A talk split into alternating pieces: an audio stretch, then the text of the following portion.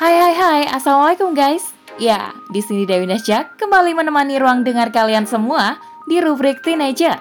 Kali ini dengan judul Gaya Gaul ala Lato Lato oleh Khairin Fitri. Nah, melihat viralnya permainan ini, kita nggak boleh ikutan terlena.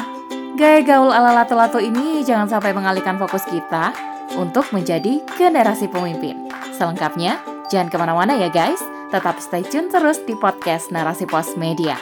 Narasi Pos, cerdas dalam literasi media, bijak menangkap peristiwa kunci. Sob, sudah punya lato-lato belum? Kudet alias kurang update banget ya. Kalau tahun sudah berganti, mainan yang viral sejak tahun kemarin kita belum punya. Eh, tapi tak apa sih. Orang bunyinya aja udah kita dengar di mana-mana. Iya enggak? Mainan ini bukan mainan baru, Sob. Ini mainan tradisional lama yang kembali viral. Pasalnya, mainan ini sama sekali tidak berbau teknologi kekinian.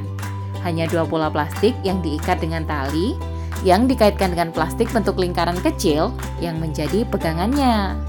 Uniknya, mainan dengan bola warna-warni berharga 5000 perak ini disukai siapa pun, dari anak balita, anak SD, remaja, orang tua, hingga para punggawa negeri pun memainkannya.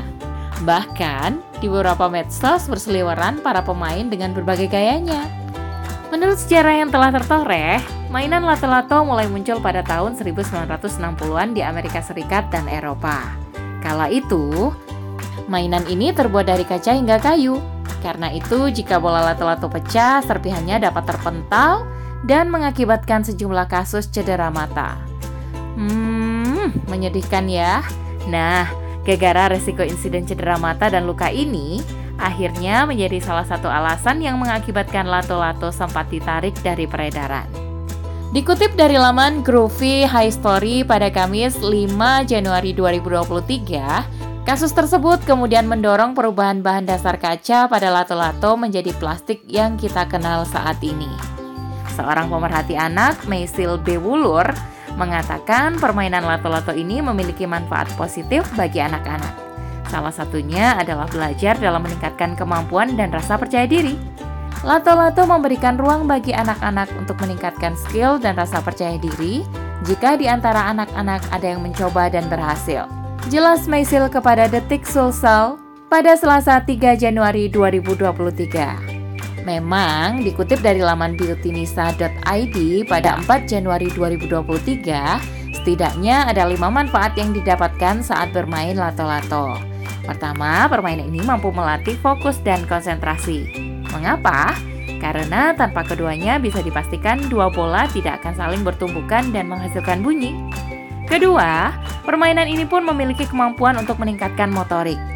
Tangan bergerak ke atas bawah, mata fokus memperhatikan, tubuh mengikuti ritme, dan lainnya. Ketiga, mengendalikan emosi. Unik ya? Ya, karena jika bermain dengan emosi tentunya tidak akan membuat dua bola seimbang dalam permainan. Sehingga butuh kesabaran dan ketelatenan. Adapun keempat, membuat otak cerdas Meski hanya sebuah permainan, ternyata bisa meningkatkan kemampuan otak. Kok bisa? Ya, karena pemain akan berpikir bagaimana cara memainkannya dan menemukan trik agar bisa dimainkan dengan seimbang. Setelah jago, biasanya akan ada adu pertandingan yang bisa membuat anak pun berpikir bagaimana caranya bermain dengan benar dan menang. Kelima, membuat anak teralihkan dari gadget Salah satu ciri permainan tradisional adalah tidak tersentuh dengan perkembangan teknologi komunikasi, sehingga tidak membutuhkan listrik, kuota internet, ataupun gawai.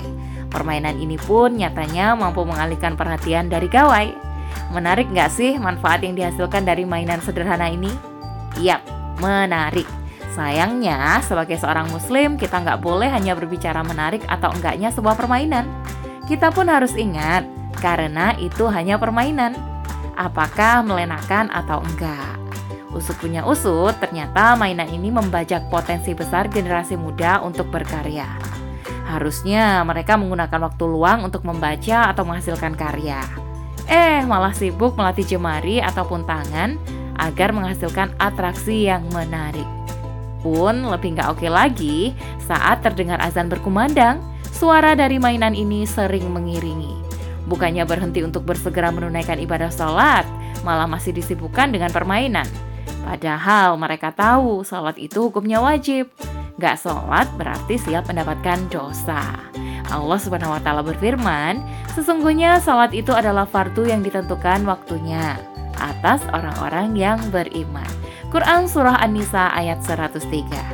Dalam Islam, melakukan permainan emang dibolehkan, asal tidak melenakan dan tidak ada unsur perjudian.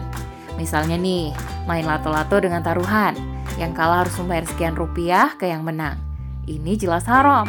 Jangan sampai kita melakukannya ya sob. Allah Subhanahu wa taala berfirman, "Wahai orang-orang yang beriman, sesungguhnya minuman keras, berjudi, berkurban untuk berhala dan mengundi nasib dengan anak panah adalah perbuatan keji dan termasuk perbuatan syaitan." Maka jauhilah perbuatan-perbuatan itu agar kalian beruntung. Quran Surah Al-Maidah ayat 90 Nah, melihat viralnya permainan ini, kita nggak boleh ikutan terlena. Gaya gaul ala lato-lato ini jangan sampai mengalihkan fokus kita untuk menjadi generasi pemimpin.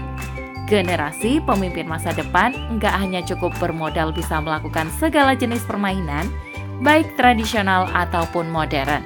Tapi butuh modal besar dengan banyak belajar, meningkatkan iman takwa, serta ikut dalam alur perjuangan mengembalikan kehidupan Islam yang lebih baik. Oke sob, stay fokus menjadi generasi terbaik Islam yes, jangan teralihkan.